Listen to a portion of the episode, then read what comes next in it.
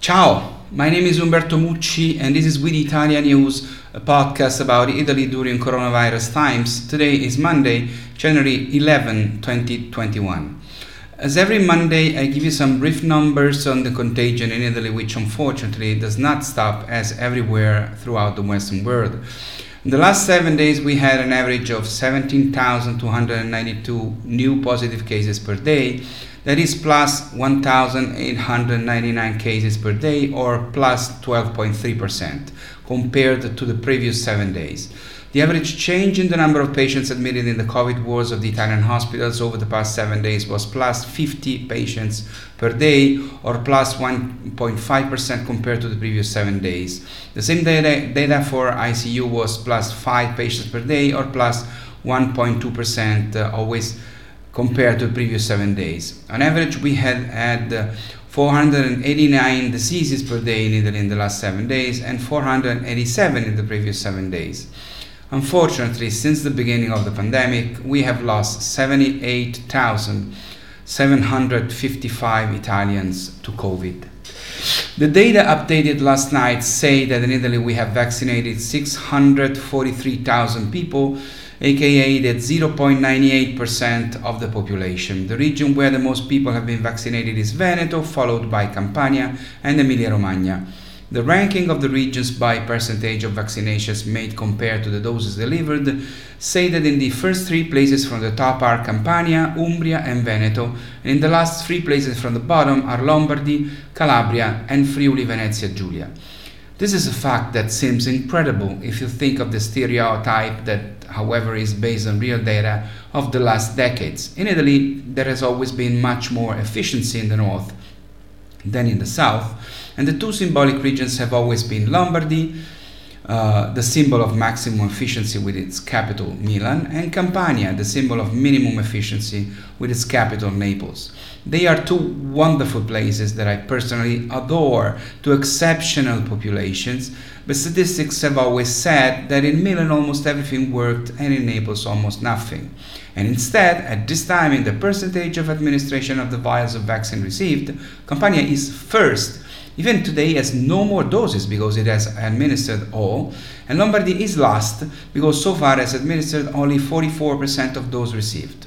It is a curiosity, just a temporary data, and of course we hope that soon all the Italian regions still accelerate and that the largest number of Italians are vaccinated. The government says that by the end of, the ma- of March will be vaccinated 6 million Italians, which by the way is just one Italian out of 10. At the moment, Italy is in seventh place in the world for the number of people vaccinated, first in the EU, both in absolute and with respect to the percentage of population vaccinated. Speaking of vaccines, the European Union has ordered another 300 million doses of the Pfizer vaccine. Italy will have 41 million of these doses, thus doubling the number expected so far of the Pfizer vaccine. The first tranche of these new 41 million doses will arrive next spring. In addition, the European agency that evaluates vaccine authorizations said that it is possible and hopeful that by the end of the month will be authorized the one of AstraZeneca, produced in the Lazio region, of which Italy has ordered 40 million doses.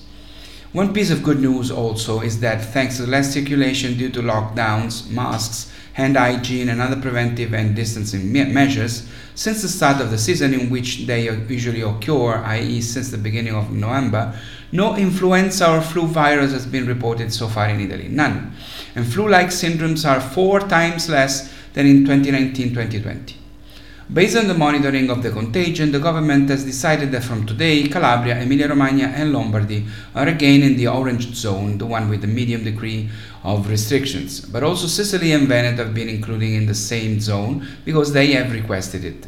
The other regions, for the moment, are in the yellow zone, the one with fewer restrictions, but the next monitoring will take into account the contagion resulting from the holiday season, uh, and many regions are expected to worsen because 70% of new infections were caused by family gatherings organized just between Christmas and the beginning of 2021. The government is also in the process of issuing a new decree in which it may again change some of the rules used for monitoring and subsequent decisions, and also new provisions that would add to the already very complicated ones that exist now. Two final things I'd like to say in this video today. The first is that finally the Italian press has stopped describing as Italian American Jake Angeli, whose real name is Jake Chansley, the criminal dressed as a shaman who led those who violently attacked Congress in Washington last January 6th.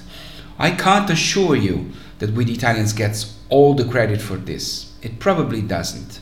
But I can tell you that I personally sent 27 emails of protests to 27 different Italian media, some even more than once, and we actually got a few promises to publish a denial of the fake news, a denial that was then actually published. Whoever's credit it is, we won, and I'm very happy about that. The other thing I want to tell you about is that for a few days now, some of you have, have been asking me if there have been any arrests in Italy about this news that had been circulating that Italy had organized frauds that would have rigged the American elections. Now, you know, I don't get into political discussions, and we love all Italian Americans, whatever their political views are, whatever, whatever your ideas are, you're welcome to We the Italians, and we love you. Fortunately, I can give you a very good news then. Italy has nothing, nothing to do with hypothetical fraud about the American elections. It's all a fake news.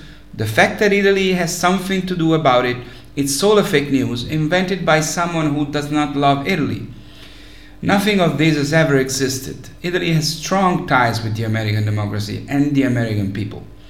Whoever is POTUS and whoever is the head of the government here in Italy, and you know that, you can rest assured that there is nothing true into any of this. It is just the invention of someone not at all re- reliable who does not know how close the bonds of friendship between Italy and the United States are. So, among other things, American technology is much superior to the Italian one, so even from a technical point of view, something similar would be impossible.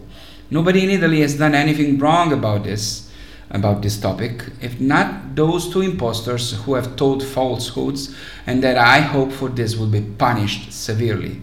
I think everyone Italian, and you are Italians, everyone Italian and everyone who loves Italy and the United States can be happy about the fact that Italy had that does, has done nothing wrong about this, whatever they think from a political point of view. Now it's all for now, it's all for today. I'll see you on Wednesday. Please stay healthy, stay safe, take care of yourselves. My name is Umberto Mucci. This was We the Italian News. Ciao from Rome.